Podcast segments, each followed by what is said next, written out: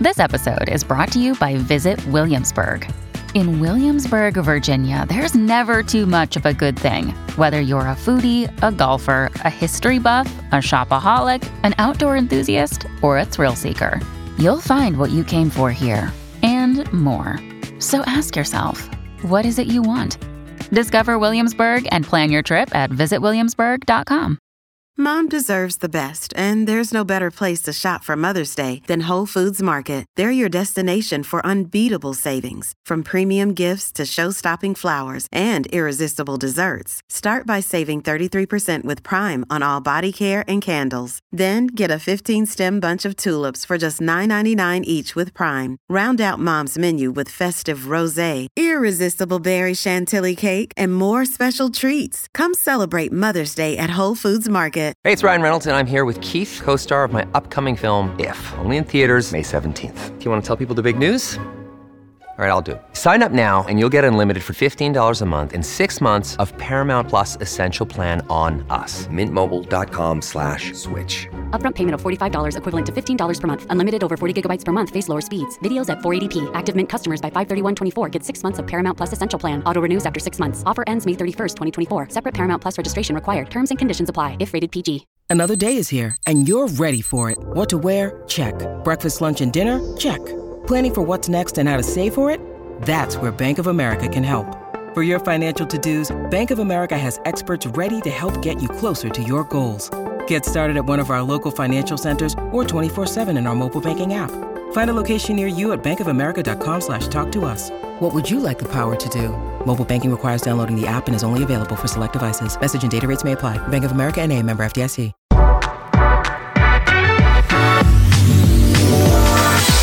Hi, I'm Alice Living, best-selling author, personal trainer, and your host of Give Me Strength. What makes a strong person to you? Could it be the kilograms on your deadlift, the miles you're able to run, or is it as simple as saying how you feel? An inner feeling of strength that's there regardless of your fitness abilities. Each week, I'll be looking into this concept, asking extraordinary women about their ever-evolving relationship with exercise and how their experiences have shaped who they are today. Together, we'll discuss the positives of living a stronger life, both physically and mentally, in the hope that we can inspire you to do the same. Welcome to Give Me Strength. With most of my guests, I do a long introduction of all of their incredible achievements, but with my next guest, I'm going to hold off because I almost feel that I don't have the words to truly convey who and what she is. So I am simply going to introduce my next guest as the incredible lady named Martine Wright. Her story, her courage, her tenacity, and her message, accompanied with her wicked sense of humour, will unfold throughout our conversation, and all I can say is that I am truly honoured to have her with me today. So hello, welcome. It's a real introduction. So I thought we'd get started on July the 7th, 2005. Obviously your life changed irrevocably, and having listened to your book, which we were just speaking about, the way that you talk about your story, the way that you recount it is quite simply remarkable. Devastatingly sad, but also incredibly inspiring. Can you just talk me through that morning and what you remember? Yeah, I mean, I sort of recount it now and I can't quite believe that it's 14 years ago. Mm. You know, it actually seems like yesterday. And I describe it as quite a normal morning, really. But I suppose it wasn't normal, really, because what had happened, but also the day before. So the day before was the 6th of July, and that was the day that we all found out that London had won the Olympic and Paralympic bid. And that was the whole reason why I was late that morning, because I'd been out celebrating with friends the night before. I don't know, from my accent, I'm a true Londoner. I'm what you call a Bowbell Cockney, and I was born in the city of London. So when that announcement happened that day on the 6th, I was just so proud, amazed, and so excited. Hence why I was late that morning. I pressed my snooze button and then ran for my train like I normally do. And because of certain things that were happening on the Northern line, actual signal failures, I had to change my route that morning. And I got on the Circle line train, and it was at Moorgate, and I ran up the escalator. I remember this, and I remember seeing that tube just come in to the station, and I thought, what a result. I just sat there and put my head in the paper, reading everything about what was going to happen in 2012 and the Olympics and Paralympics coming to London. I don't remember looking around at any passengers. I had the feeling that people were getting on and off, and lots of people got on and off at Liverpool Street. But I was just reading every single inch of this paper, and I remember thinking, probably about 30 seconds before the explosion happened, I remember thinking, I've got to get tickets to this in London. I've got to get tickets. This is going to be absolutely huge. And, 14 years on, I didn't get a ticket. You were there. I actually was an athlete taking part in 2012. But yes, then went into this tunnel and then the explosion happened. Again, I just thought it was a crash, obviously, your initial reaction. Mm. And I can't remember any sound, first of all, but I remember big white flash in front of my eyes. Mm. And I describe it sometimes from a cartoon, Tom and Jerry cartoon, where someone comes up and smacks a character, I don't know, with a frying pan or something, and you feel like you're just going from left and right, and then that feeling went, and then the light went, and then I was just sat in what didn't look like a carriage. It was just, smoke everywhere and electrical and screams. Mm. And I'd been actually swung round 90 degrees. So I think got the bomb from both sides. So it forced me round. And as a result of that, both my legs were mangled in the end of the tube carriage. Mm. I didn't realise that at the time. I was trying to get out. I was down there for an hour and a quarter, apparently. You were the last to come out, weren't you? And my guardian angel, who obviously this is a podcast, you can't see, but I have a scar on my arm, which looks like a pair of lips. And this is, I believe, from whoever's looking after me that day. Many people were looking after me that day. Mm. But my guardian angel was Liz Kenworthy, and she was the off-duty policewoman.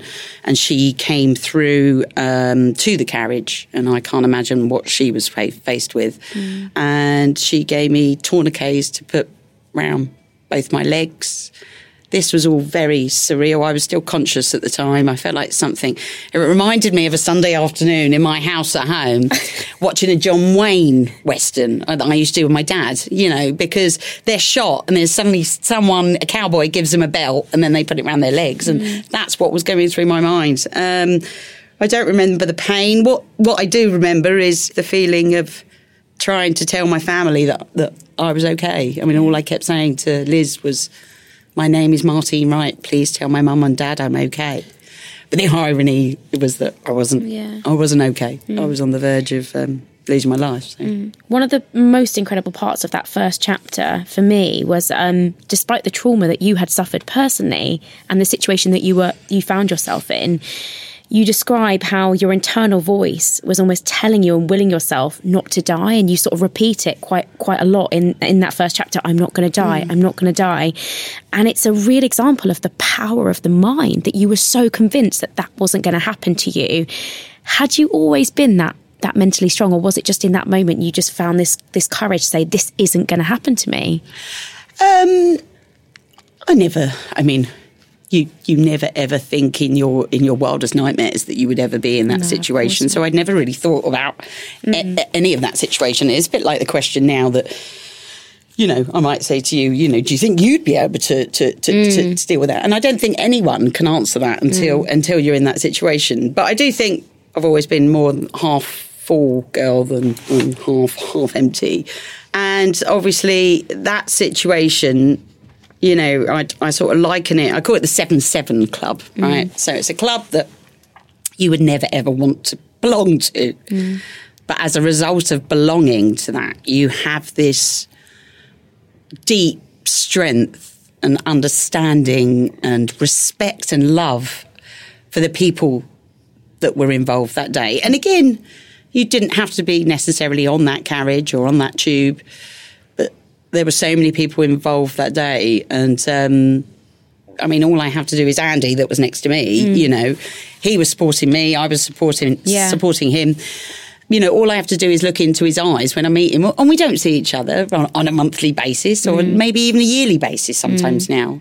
But all you have to do is see those people and you have this deep understanding of each other. So it's you know, the 7-7 club. But yes, I suppose I've always been positive. But I remember very early on my brother saying to me in hospital, after I came out of this coma after 8 days and found out, you know, that both my legs had been amputated, that was when it was, you know, why me?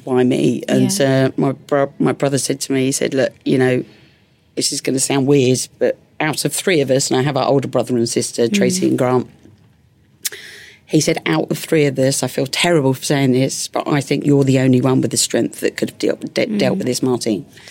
And it was quite a lot to take in the beginning. That was too much, a bit too much. But when I look back now, the amount of strength that really gave me, and you know, I mean, I well up now thinking about it. The amount of love and support I got on those sort of situations.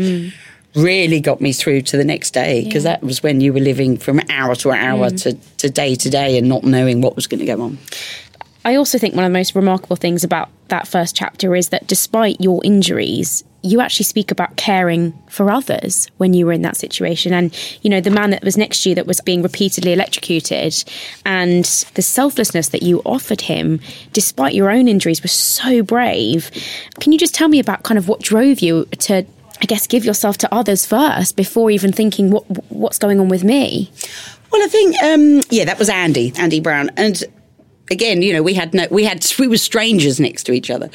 And he was being, you know, electrocuted. But he actually knew what had happened. He was ex-RAF. He lost both his legs below the knee, sorry. He's got both his knees. But he was calming me. We were touching each other. Absolutely touching each other, and I only knew that he had been rescued when I fell back, because we were leaning against each other. And when the paramedics and the firemen and women took him out, that was when I had a sense of I was alone.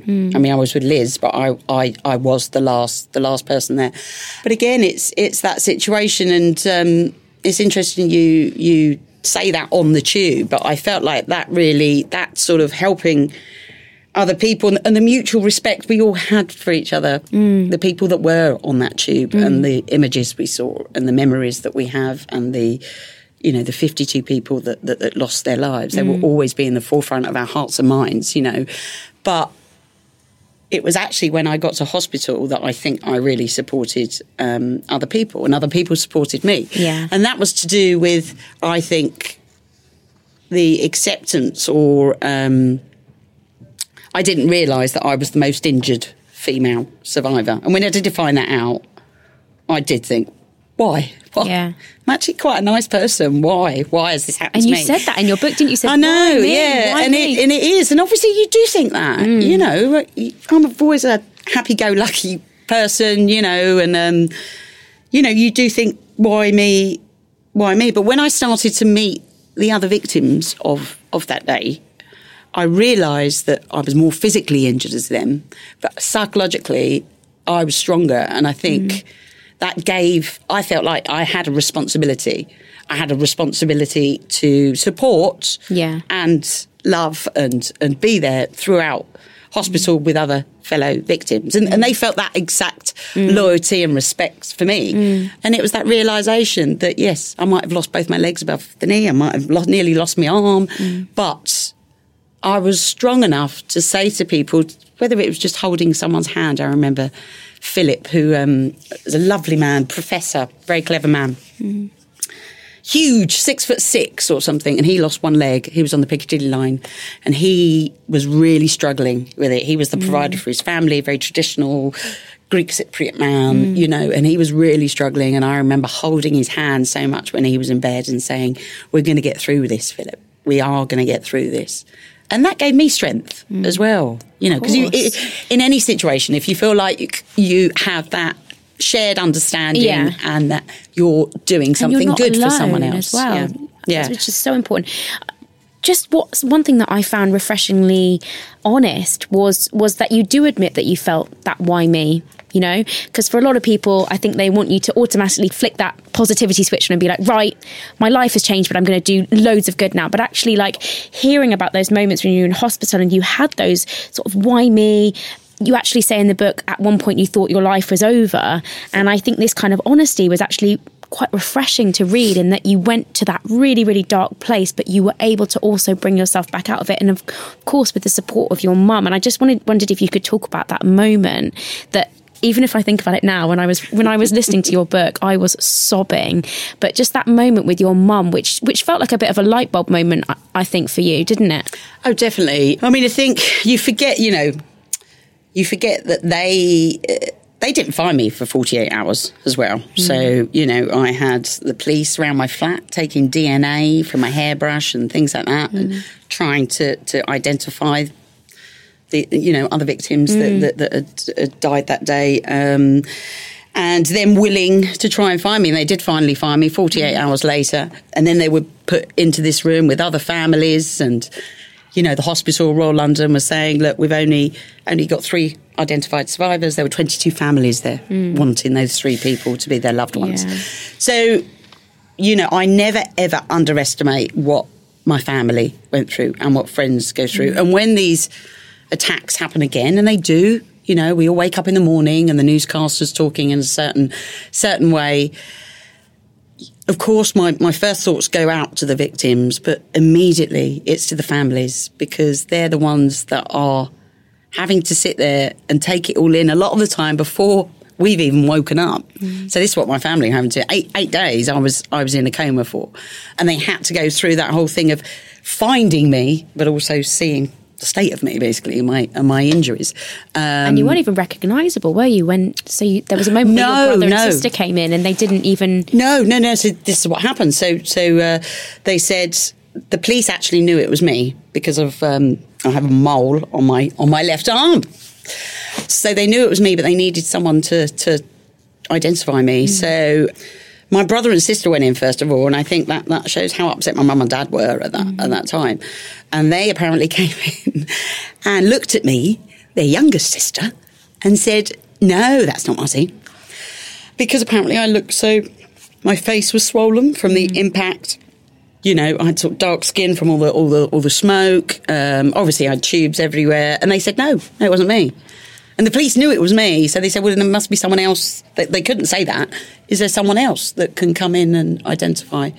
And they said, yes, our mum will come in. And, my mum came in and looked at me and said, yes, that is Martine, through her eyebrows. And I do think, what was I doing with my eyebrows in 2005? Was it really distinctive, And, that's the way that they identified me. But having to go through that as a family, suddenly having that relief to go, oh, this is Martine, this is my daughter, my sister, to look at, her life, what's going to happen. She's lost both her legs. So...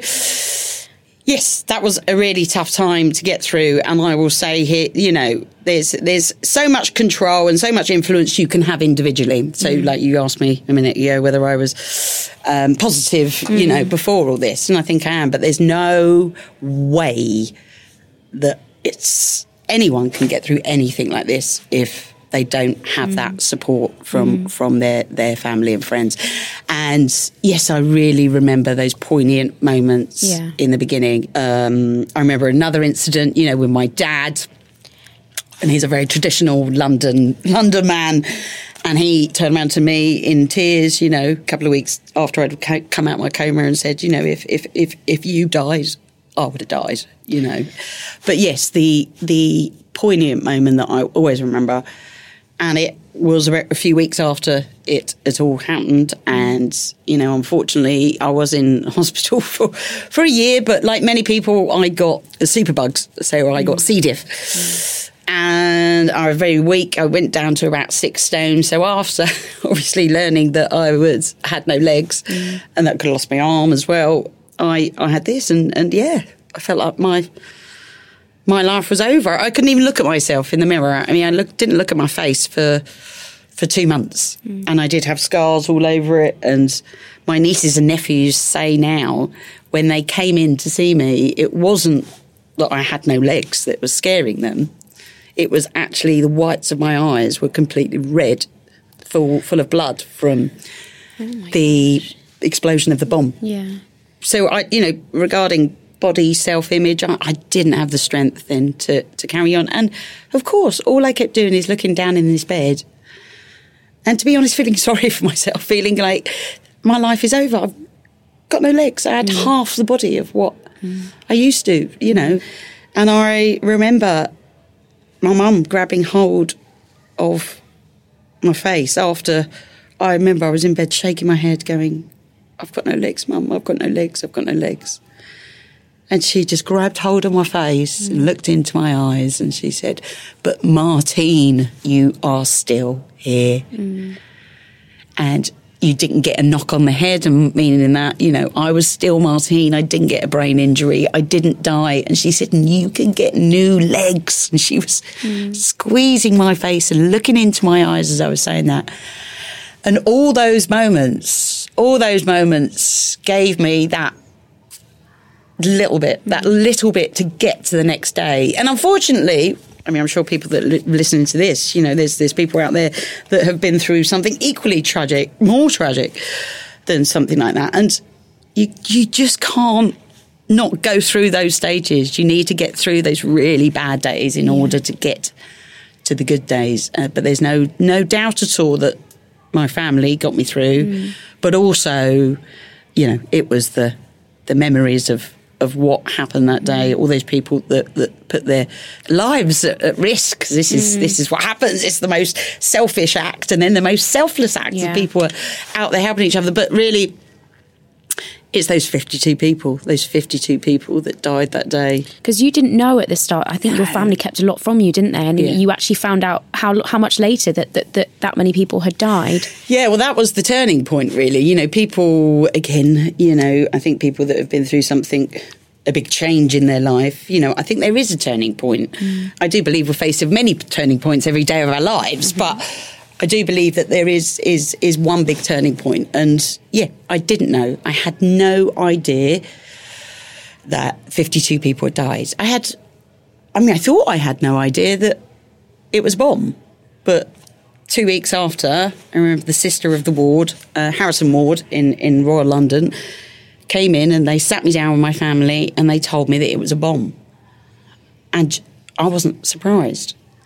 And, you know, you must take information in, I think, when you're unconscious, you know. I think that truly must have happened because I said, I know. But I know I didn't know on that tube when it happened. I thought that was a crash because when I saw people being evacuated, I didn't understand how people could be evacuated if they were in this crash as well, not realising that it was just contained to our carriage. So I think that was the turning point. And the turning point came on a day... And I described this because actually it was probably about a month after it had all happened. And I was actually supposed to be chief bridesmaid to my best friend, Alex, that day. You know, I'd only tried on the dress, had the last fitting and things like that. Had the hen night, had to organise hen night a week before the bombings happened. But I wasn't bridesmaid on that day. I was strong enough for the first time to go to the gym physio. And I remember going into this room and seeing all manner of different people. And I saw Jeanette, who's one of my very good friends now, and my twin. She sounds amazing. Yeah, she's black, I'm white, but we're twins. We're twins, yes. She is an amazing lady. And she's a big inspiration for me. And we spent a year in hospital, and Jeanette lost both her legs, but also both her arms through meningitis. She's actually on the volleyball team now. She knits, she sails. You need to talk to her, Alice, as well. She sounds amazing.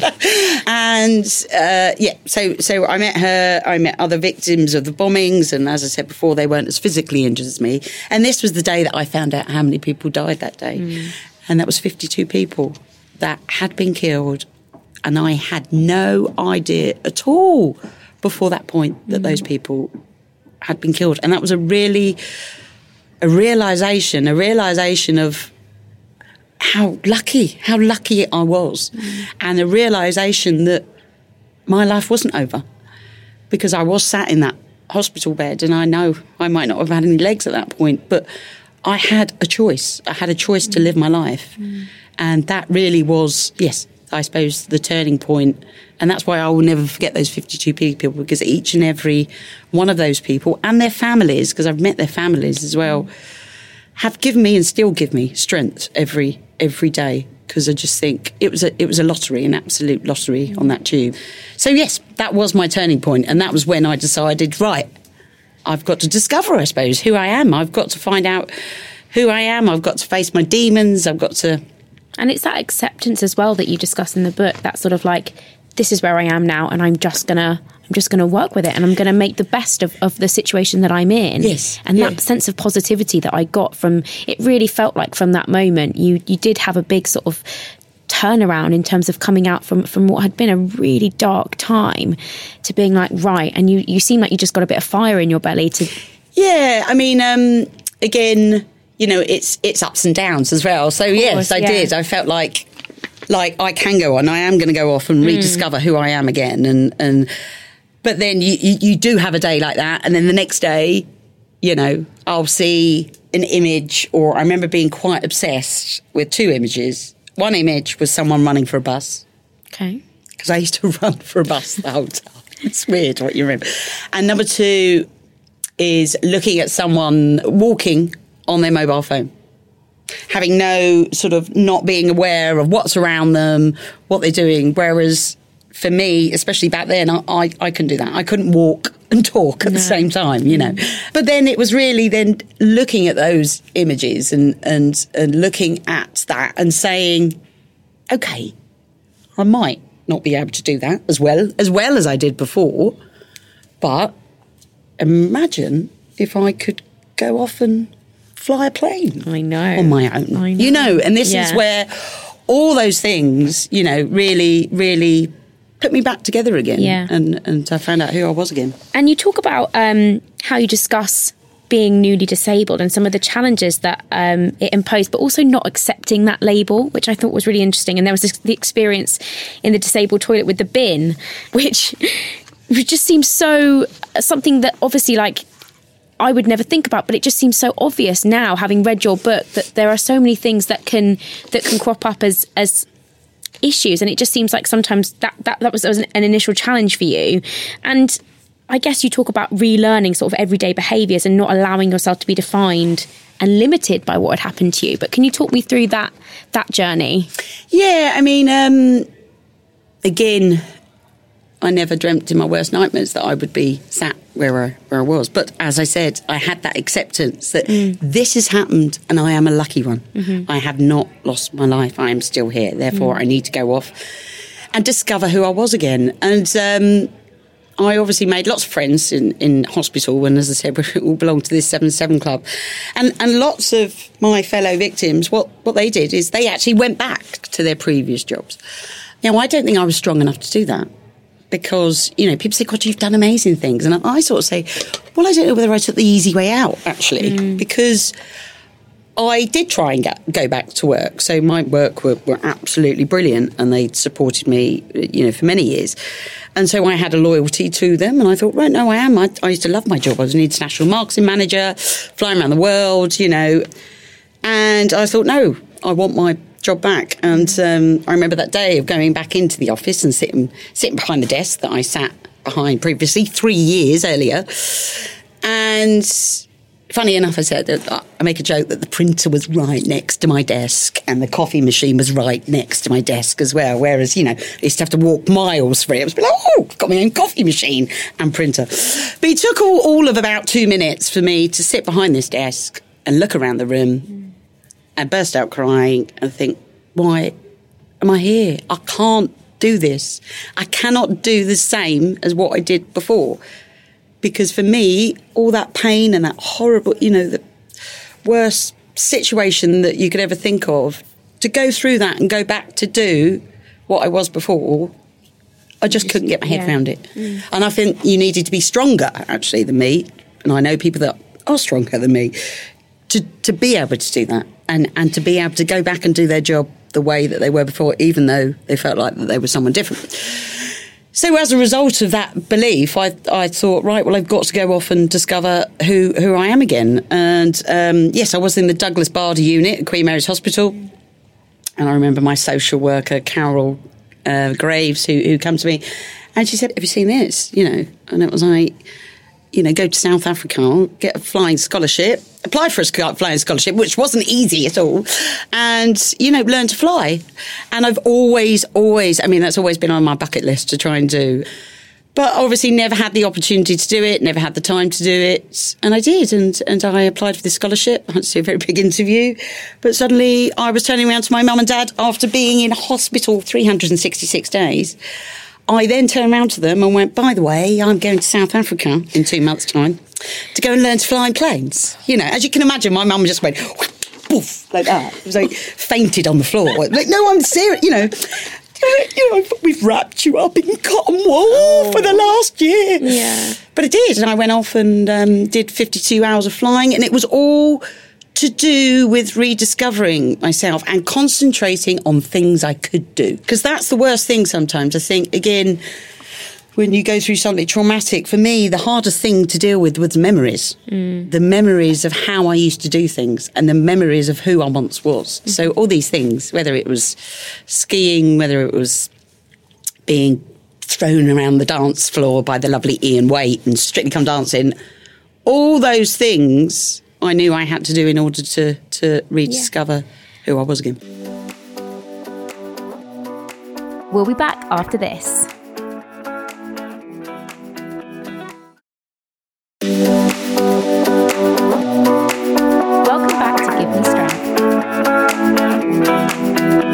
I mean, I almost fell off my chair when I got to that bit in the book. I always fall off my chair. She's got through this bit, and now she's going to be a pilot in South Africa. But I loved that part. It was really, because you had fun.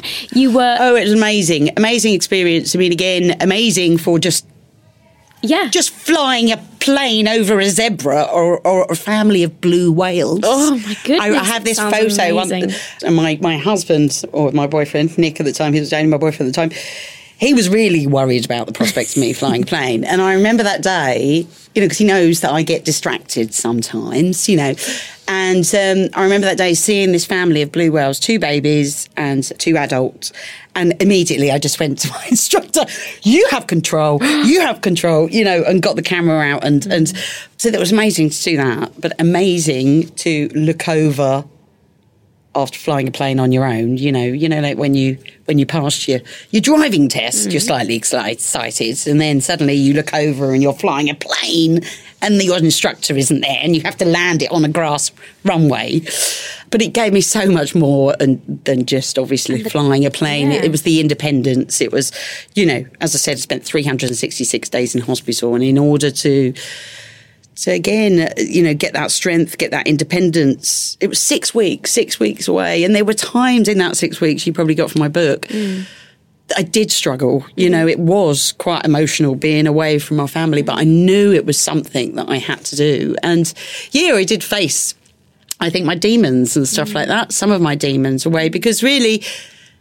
that was the first time I really was away from my comfort zone in the new person that I was. Because you talk about almost becoming a little bit institutionalised, in that when you were in hospital for that amount of time, it was totally normal to not have any legs or be, you know, be missing an arm or something. That felt very, very normal, and that became your new normal.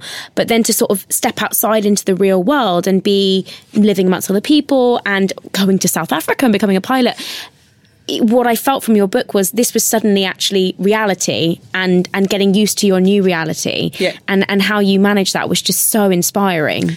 What all those things taught me to do is believe. It's have that belief that things can get better. Mm. And actually, you put your mind to anything, you can achieve anything you want to. Mm. And all those things taught me that, because I was doing things that I never, ever thought possible, never, ever thought I'd have an opportunity to ever do in my life. And what that gave me, the strength that it gave me, and the belief in myself, the belief in the future was huge, you know. And that's what gets you through, is the belief. That doesn't always come from you individually. It obviously comes from other people as well, your family and friends and things. Of course. So going on to sport. So you were actually quite a sporty kid, weren't you, growing up? You always loved sport, which I thought was amazing. But sport has now become one of your main loves. And I just wondered if you could tell me a little bit about that journey into playing professional sport. Yes. So I am part of the Great Britain sitting volleyball team. Mm-hmm. and I did take part in the 2012 Paralympics. And how did I get into it? Well, I did return to work, as I said, and I found that very hard. So I left there, but I was looking to do something else. But I was, and I still am, a very ambitious lady. I'd never have guessed. And, you know, I really missed that drive and I really missed that ambition that I used to feel at work. So in 2008, I was invited to go along to a Paralympic potential day, which was in the guise of the amputee games. It was only up the road from me, Stoke Mandeville, the birthplace of the Paralympics. And went there and tried all different sports, but I fell in love with sitting volleyball. And there wasn't a women's team put together at that point. So actually, I started playing wheelchair tennis quite a lot. But I found it quite lonely. I found it quite lonely as a sport. I'm quite, and you know, as you said, I was sporty at school, universities, team sports were really, you know, my thing. So I started playing for a local club, and local, it means 50 miles. Within sitting volleyball, local, that is, your local club is 50 miles away. But then I got a call in the end of 2009 to say that they were doing trials for the first ever women's GB sitting volleyball team and whether I wanted to go along.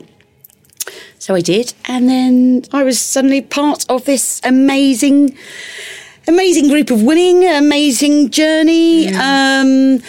And, you know, I'm a true believer that sport has, the power of sport has completely healed me. And I don't mean that's just picking up the ball. I think that's everything in it. So sport, you know, has given me so much on, I suppose, a physical, emotional and psychological level. So physically, it's got me fit. But emotionally, you know, to be able to get on that court with similar people that have been through similar things to me, got a very sick sense of humour as well, as we all do, on that court. But that real deep understanding of each other, whether it's our disabilities or whether it's our emotional state or our psychological states. And, you know, for me, the power of sport and the belief, I said about the belief, sport has taught me. And being part of the Paralympics and being part of the team has made me realise that, for me, I couldn't have done anything to stop me being involved in what happened that day on the 7-7 bombings. Because I believe that that was the start of a journey that I was always meant to make. And that journey was to go back to my hometown of London after leaving on such a negative. I live in Hertfordshire now. I still love London. But after, you know, being involved that day, I left after being late that morning as a result of what happened. You know, the whole psychological side of it, sport gave me a dream, gave me a goal, but really took me on that journey back to my hometown in London 2012 to say, you know, I feel like I've done a huge sort of circle from reading that paper that morning to then 30 seconds later, the explosion happens and me thinking seconds before, I'm going to get tickets to this, I'm going to get tickets. And then embracing what has happened to me and embracing my number 7 because now... It's your lucky number. Yes. On the journey of discovering sport, I then decided that I wasn't going to be scared of what happened to me that day. And the memories weren't going to fill me with dread. The memories were going to fill me with optimism, with excitement, with anything is possible. That's what it's going to fill me with. And that's when I decided that I was going to embrace the number 7, make number 7 my lucky number. Now, obviously, people think I'm off my rocker because it's like... Martine, you know, you do know you got blown up on 7-7. There are too many weird coincidences as well. Like when you said, oh, we flew to somewhere on the 7th of July. And like, again, in the book, this is why I truly believe it is fate. It's not just all coincidence. And I know you can look at things sometimes and relate things to other things. But yeah, I mean, you know, down to our first ever competition we went to was America. And that was in 2010 in Oklahoma. And yes, we flew out on the 7th of July. My son was due. I know. On the 7th. That bit, I was July. Like, oh my God, that just couldn't even write it. I remember the doctor with a little well, anyone that's got pregnant goes to the doctor and she gets a little, he or she gets a little wheel out and says, oh, when was your last cycle, right?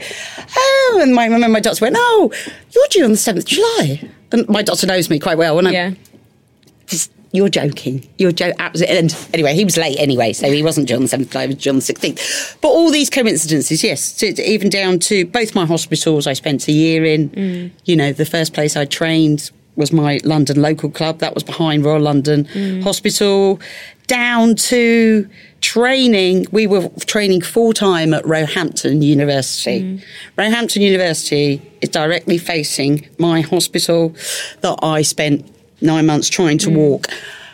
I could literally see my window of my old room at the hospital from walking back from the sports hall to go to the flats where we lived full time. And how did you feel seeing that? That must have been so empowering that you were now on this incredible journey. It just gave me that, I don't know whether it is fate, whether it's coincidence, but it ingrained that belief and that strength that doesn't matter how slow I walk that morning, doesn't matter whether I hit that snooze button, it doesn't matter. What does matter is what I've achieved since. And actually, for me, I feel like I was supposed to make that journey. Yeah. That was my fate. But I do believe now, you know, we can sit there and you know, debate whether there's fate or whether there's coincidence. Well, I think it's a lot to do with who you are. Yeah. And I think you can sit there and say, there are people stronger than me, there are, you know, maybe it's a coincidence. But actually underlying all of this, and the biggest thing that I've taken away from you is actually your resilience is like nothing I've ever come across before. And it doesn't matter whether it is a coincidence or whether it's fate or not. You have managed to bring that mindset about, and that is just so inspiring, empowering, and it's incredible to see. And even just like annoyingly, this is a podcast because you're so expressive as a speaker as well. Expressive, I reckon. But like you are living and breathing that message. It's not just something that you've had to drill into yourself as a kind of mantra that you say to yourself every day. You are really embodying everything that you're saying, and I'm just totally in awe of that. And I think that must be such an amazing thing to have got to. I wanted to ask you, because not only were you juggling being a professional sportswoman, you know, if that's not challenging enough, you were also a new mother to quite a tiny little baby. Yeah. How did you find yourself juggling both of those things? It's very hard sometimes. We got married in 2008, and then 3 months later I was pregnant. So I actually joined the team when Oscar was 3 months old. So it was very difficult, and you know, my lovely husband Nick and my family, you know, were very, very supportive. But joking aside, it was really hard sometimes. Whether it was he was up all night teething, or whether it was the guilt. And I had quite a lot of guilt of leaving. You know, I remember many mornings where Oscar was screaming his head off, or we had sleepless nights, you know, and I was having to say goodbye to Nick for a week at a time, you know, say bye. And I remember getting into my car and driving the many, many miles that you know, the first few years of training, all of us, we must have done about 4,000 miles in our car per year. And I remember just getting on the M25 and just crying because of the guilt that I felt. But now I have Oscar. Oscar's 9. And I must say he is very, very proud of his mum and his dad and his family. And he has this... It's funny. Well, I don't think it's funny. People say it's not funny, Martine, because it's not surprising. But he has this belief and this loyalty for his family. He realises how important that support is, family and friends. But I think he sort of has this optimism. I don't know whether that's come from whoever. I mean, I think it's all of us that it's come from. But he's an absolute joy. And I know I'm very proud of him. But... one memory that I can't even recount without, and I will hold the tears back, and that was the, you know, life does not get better when you turn around to your mum and dad, who are real traditionalists, and say, what are you doing in a couple of months' time? you fancy coming to Buckingham Palace? Because I'm getting an MBE, you know, for my outstanding contributions for sport. And, you know, that is amazing. But I remember that morning, and Oscar just couldn't wait. He couldn't wait to get to Buckingham Palace. And he just kept asking, is it going to be the Queen, Mummy? Is it going to be the Queen? And you don't know until you get there. And all he kept saying that morning, and I'm not like, I had to tell him to stop saying it because I kept crying and I kept having to reapply my makeup. All he kept saying was, Mummy, I love you so much and I'm so proud of you. Mummy, I love you so... And he was only 7 at the time. I think that all of us have got a strength from this. Family, friends, Oscar. We've got a strength. We've got an understanding. You know, Oscar can't wait to tell people that his mum is a Paralympian and that I've got robot legs. You know, it's literally like, come round to the house. You know, there's the PlayStation, but come in here because this is where my mum's got her robot legs. You know, and we charge them up every night, and you know. And the teacher, he said there was one day when he came home and he said, "Mummy, my teacher's been talking about you at school and saying how amazing you are." I know. You know, we're obviously doing something right. But what I'm saying is it's opened up a world. I feel like Oscar educates his friends. I feel like we've all got a responsibility to say, disability, diversity is part of our society, but it's not restricting. It shouldn't be restricting in any way. And sometimes that adversity pushes you to do even more. So going back to your Paralympic team, you were training loads. You were actually getting quite good. You were eating a lot of boiled eggs. I remember reading, getting the protein in. And actually at one time, it was described as an audacious dream for you guys to actually qualify for the Paralympics, which is crazy. How did you go from being like an ambitious athlete, and clearly you were that, but to then qualifying for the Paralympics? Just the hard work, the blood, sweat and tears and the belief and the support. You know, people say, you know, I've made sacrifices, or athletes say, I've made sacrifices. The athletes don't make the sacrifices. Your family and your friends make the sacrifices, or team me, as I call them. Yeah. Because there's no way that I would have been able to make this journey if it wasn't for them. Can you explain your team me? Because I love it. Yes. We all have a team me, and we're part of many people's team me's, I imagine. My team me is made up of my family and my friends and my teammates and my physio, all those... the NHS staff that have supported me, still supporting me, you know, over the last few years. You know, all those people are in my team me, and all these people have enabled me, well, put me back together again, but have enabled me to make this amazing journey. But what we need to realise is that we're actually in other people's team me's as well. Yes. So that's really important, and I believe we can achieve anything with our team me. So for me... to go to the Paralympics, yes, we were first ever women's, you know, sitting volleyball team to be put together. Some of us were athletic, some of us weren't. You know, I'd never touched a volleyball. I was very sporty before, but I'd never touched a volleyball in my life. I also think your competitive streak might have... I'm not competitive at all. Gives you the idea. So to suddenly, you know, be on the floor. And lots of people think we play in the chair. We don't play in the chair, we play on the floor.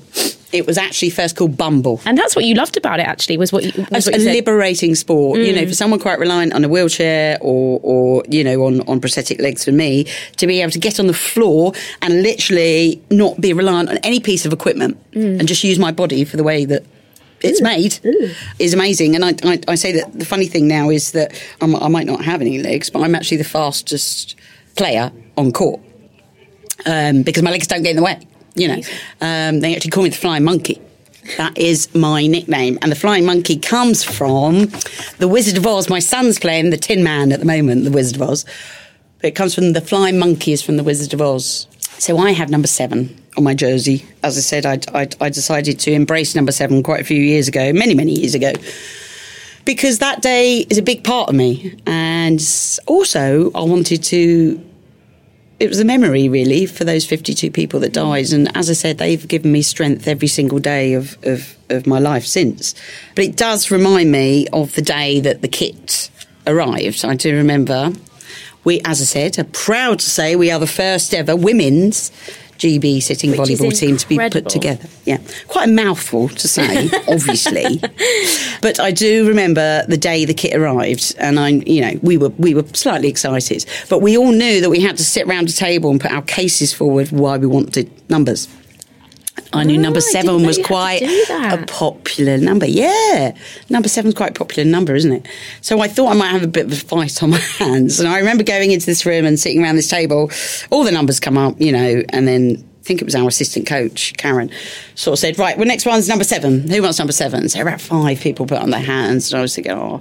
So someone sort of said, well, I want number seven because it's my birthday. And I thought, well, that's actually quite a valid reason, you know. Then someone else sort of said, oh, I want number seven because my dog died that day. And I'm quite a dog lover. I love dogs.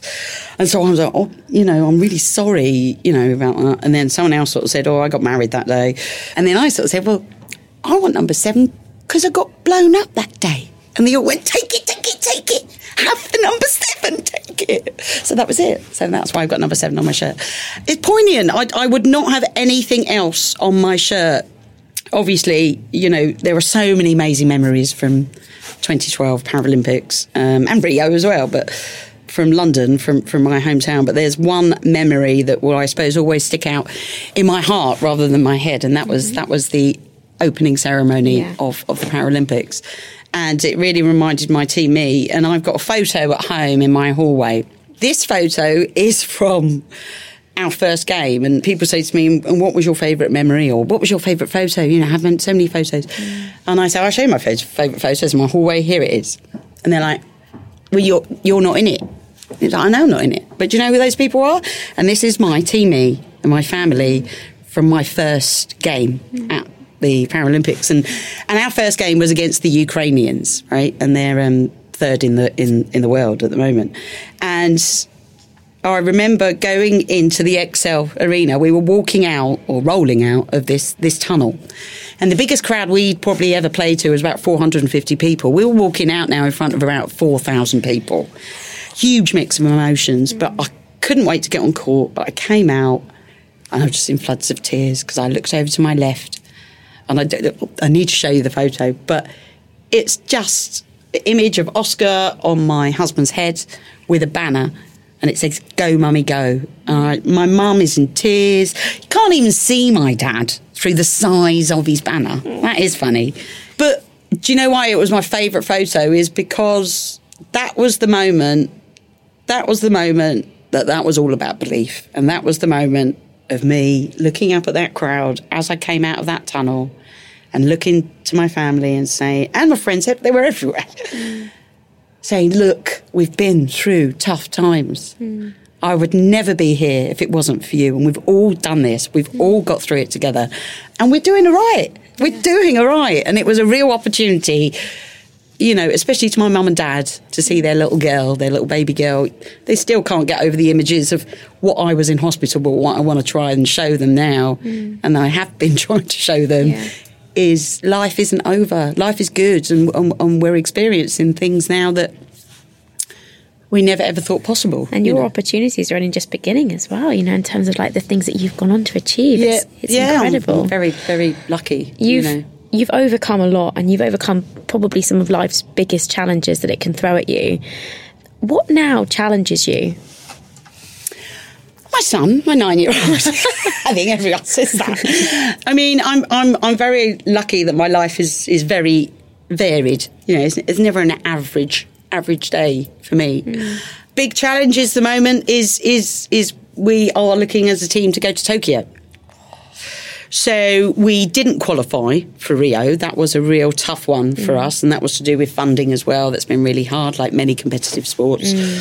I was lucky enough to end up going anyway as a reporter for Channel 4. I can't believe they gave me a microphone to just freely use. And that was amazing to see that on that side, you know, to really be able to empathise with the athletes that were out there, whether they won a medal or lost a medal. But now, us as a team, we're back on track, and we've got original players. We've got a development team now, and we've got lots of young players, but what we do have now are some of the original ladies coming back to join us again. I've gone through a whole circle. At 2012, I was vice captain. Then I've been captain for the last 6 years. I've just passed the mantle across to my vice captain, and now I'm more of a mentor role, but a player. So I've luckily chosen a sport where age isn't a problem. There's a woman that plays on the Slovenian team, and I think she's the age of my mother at the moment.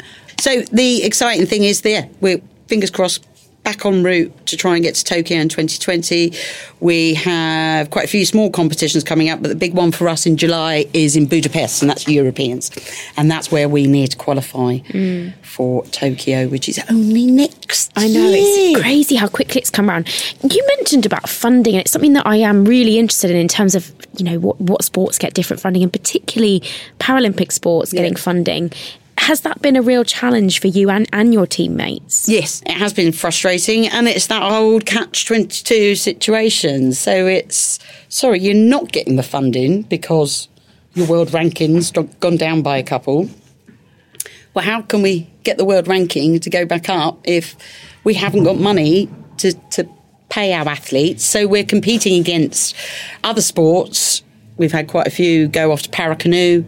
You know, they're offered quite a substantial salary for a year to be involved. We cannot compete with that. No. So it's the love of the sport. It's the love of us. You know, I do think us as a team, we are quite unique. But a lot of you are doing full-time jobs at the same time. Yes. Oh, yeah. And it's that balance. And obviously, because we have got the Europeans, you know, we've got every single weekend we're training now, as well as in the week. And that toughness, that rebalancing, you know, the memories are coming back of how tough it can be. And obviously it's retaining players as well, and saying that, you know, we might not be able to pay you, but we do have I do think we're very unique as a team and in individuals on it. I think it's a very unique sport. It's an amazing sport. Yeah. But sometimes when you've got other sports that's saying, we'll offer you this X amount of pounds, and we're saying, come and play with us because we're a great bunch of people. Well, hopefully, if there are people listening to this that might be inspired to take it up. If you fancy doing a very dynamic, competitive sport that is like no other. There are similarities to standing volleyball, but it's not. It's a quite a liberating sport. You don't have to be disabled to play it. It's a very inclusive sport. You know, we play many people that aren't disabled. Many people that are men. We just come back from a competition in Norway. You can't really see, but I'm about 5'3", and I was up against a guy that was, you know, laughing at me literally because he was like 6'6". He was blocking me at the net. But this is why we need to play people like that, because absolutely, you need to learn from it. So I'd love to know what your proudest achievement is to date. Oh, well, I think it's got to be having my son. You know, there's different things in life. Sport is obviously, you know, sport healed me in order to have my son, I believe. Because, again, in the early days, doctors didn't know whether the impact of the bomb and things like that whether we could conceive. Words can't describe what he gives to us, gives to me every day. And you to him. Yeah, I suppose so. Not this morning. Oscar, I've got to go to work. But everyone can sympathise with that. But having the opportunities that I have had, you know, people sort of say to me, if you had a time machine, would you go back to the 6th of July? Would you go back to that morning? Would you have not hit that snooze button? And I don't know whether I would go back. I look at my short legs sometimes and think, oh, it'd be nice to put a pair of heels on. Then I look at people struggling in them and I'm like, no, actually, I don't miss heels. That's one thing I don't miss. But, you know, I just think who I am now and what I've learned and the people that I've met and the amazing people that I've met, the inspirational people, whether that is athletes, whether that is fellow patients in hospital, whether that is Oscar's friends, or, you know, all those things, all those experiences I've experienced and the lessons I've learned, I don't think I would go back. Life does throw things at you, and it can be a roller coaster, you know, ups and downs, huge ups and downs. But it's all about belief. It's all about belief, and it's all about support. And what I've learned is it's not what happens, it's the way that we deal with it, and having that belief. My last two questions. The first is, I would love to know what strength looks like to you. Strength is that love, support, and belief. That's what strength is. That's looking into someone's eyes, whether that's a stranger, your family, your friends, having that deep understanding. Strength is my husband. Strength is my mum and dad. Strength is Oscar.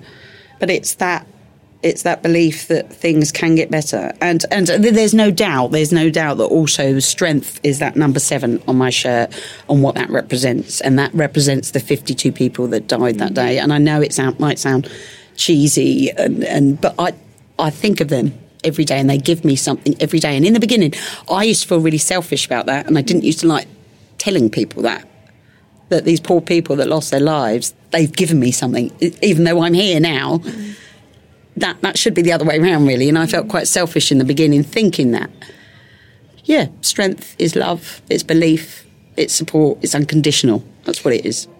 And finally, I don't know if you could choose one, because there just seem to be so many incredible people in your life. Alice, you're being quite unfair. I know, I'm so sorry. She's being quite unfair. If you had to pick one, who in your life demonstrates strength the most? I can't really pick one. But obviously, it's all my family. Can you say yourself as well? Because well, no, I don't. I'm just me. I just think I'm just me. But yeah, I suppose I do have a bit of strength in me. But I think that's come from other people as well.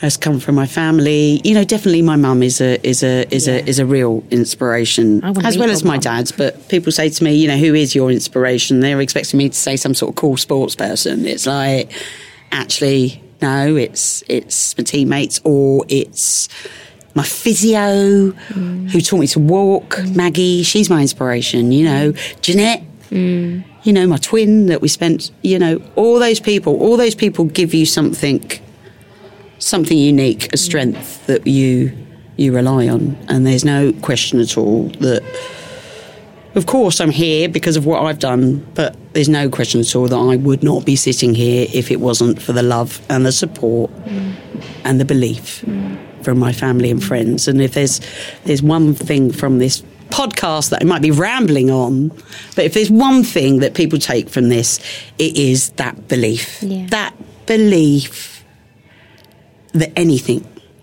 is possible. And again, I know it might sound cheesy, but I truly, truly believe that. And I truly believe that I wouldn't be sitting here now if I hadn't believed that. Yeah. Now, I have to wrap up. I'm really sad about wrapping up, but you have been incredible. I've had to hold back the tears, both from laughing and from crying. But I have really never met anyone as exceptional as you, and I truly mean that. And it was an actual honour, a total honour to have you here and to interview you for the podcast. And I really am so grateful. So thank you so, so much. And yeah, I wish you good luck for your journey to Tokyo. Thank you. Thank you ever so much. And you're making me cry now. Thank you so much. Thank you. We all know how much powerful quotes can inspire us. So I've selected some of my favourite quotes from women who've inspired me to be your daily mantra through to the next episode. This week's quote comes from American racing driver Danica Patrick. She said, "Take those chances and you can achieve greatness. Whereas if you go conservative, you'll never know. I truly believe what doesn't kill you makes you stronger. Even if you fail, learning and moving on is sometimes the best thing." Thank you so much for tuning in to Give Me Strength. Please do join us next week for more incredible guests. In the meantime, I would love it if you could take a moment to rate and review this podcast. And don't forget to subscribe if you want to be the first to listen to our brand new episode every Wednesday.